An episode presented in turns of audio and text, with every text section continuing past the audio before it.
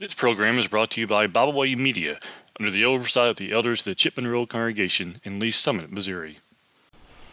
Ladies, have you ever been driving along looking for a certain destination and figuring out at some point, I'm lost?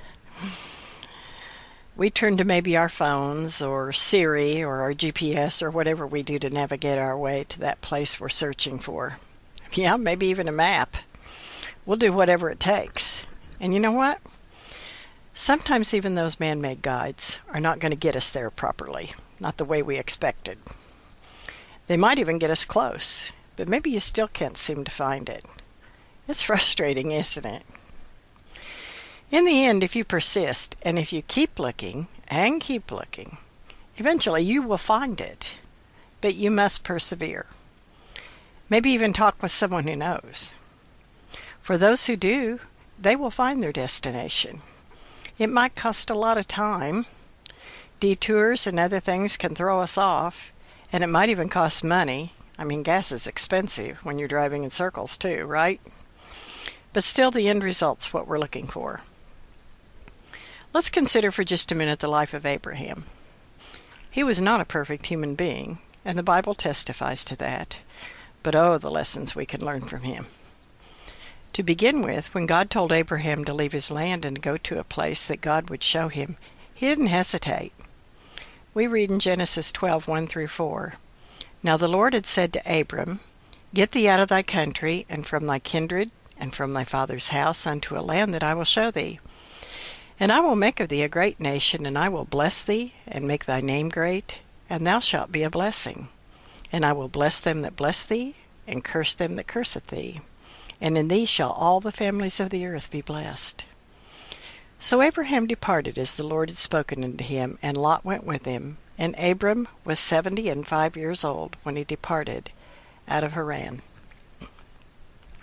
Now I can relate to this because I happen to be 75 years old, and I can tell you now, I'm not up to moving right now. It doesn't seem like the most fun thing in my life, and I really wouldn't want to have to do that.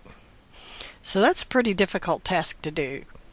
And on top of that, he's been asked to up and leave his homeland with no specific destination, no name for the country to which he was traveling, no idea where he was going.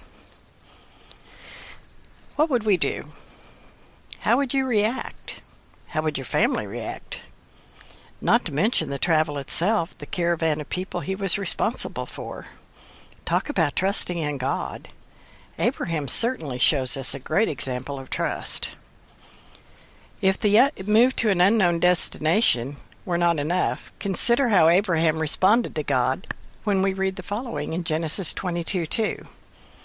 And he said, Take now thy son, thine only son Isaac, whom thou lovest, and get thee into the land of Moriah, and offer him there for a burnt offering upon one of the mountains which I will tell thee of.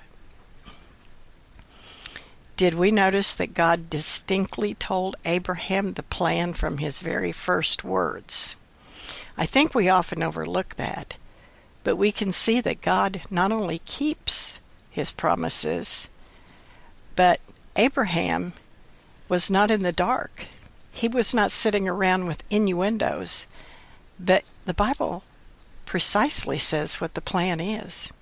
Abraham knew and understood, and he immediately followed God's instructions.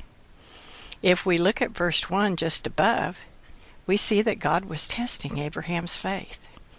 Would he prove faithful? Would he prove worthy of the great promise God made to him in Genesis 12 1 through 3? Well, thankfully, we have the benefit of the written word because we know that yes, he was faithful and trusted in God, and we can read that full account in Genesis 22 1 through 12. Of course, God already knew this because he's God. But Abraham was given opportunity to make a choice, just like we are.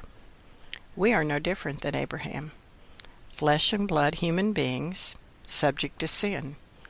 Romans 4 1 through 3. What shall we say then? That Abraham our father as pertaining to the flesh hath found. For if Abraham were justified by works, he hath whereof to glory, but not before God. For what saith the Scripture? Abraham believed God, and it was counted unto him for righteousness. That entire chapter of Romans 4 speaks of Abraham's belief being the proof of his righteousness. And we should have much comfort in the words we read in Romans 4:23 through 25. Now it was not written for his sake alone that it was imputed unto him, but for us also, to whom it shall be imputed if we believe on him that raised up Jesus our Lord from the dead who was deliverer for our offenses and was raised again for our justification. Those passages should not only instill comfort in us, but also assurance. They are intended for us today. When we have obeyed the gospel and remain faithful, we don't have to worry about our destination when our life is over. The Hebrew writer shows us another confirmation of Abraham's belief that always leads to obedience. Hebrews 11, 8 through 10. By faith, Abraham, when he was called to go into a place which he should after receive for an inheritance, obeyed, and he went out, not knowing whither he went. By faith he sojourned in the land of promise, as in a strange country, dwelling in tabernacles with Isaac and Jacob, the heirs with him of the same promise. For he looked for a city which hath foundations whose builder and maker is God. Such faith as Abraham had in spite of his hardships he faced should be not only an example for us today, but a pattern. He spent his life believing and looking for that which he knew God had provided. That promise is for us today, ladies. To those who are obedient to God's word and remain faithful, we will receive that same imputation of righteousness. Sarah Abraham's wife, also was mentioned in Hebrews 11:11, 11, and in verse 13 we read, These all died in faith, not having received the promises, but having seen them afar off, and were persuaded of them, and embraced them, and confessed that they were strangers and pilgrims on the earth. So, ladies, let's make sure we're continuing down that pathway that leads to the city that has been prepared for us the one with the foundation that was built by God and our Lord Jesus.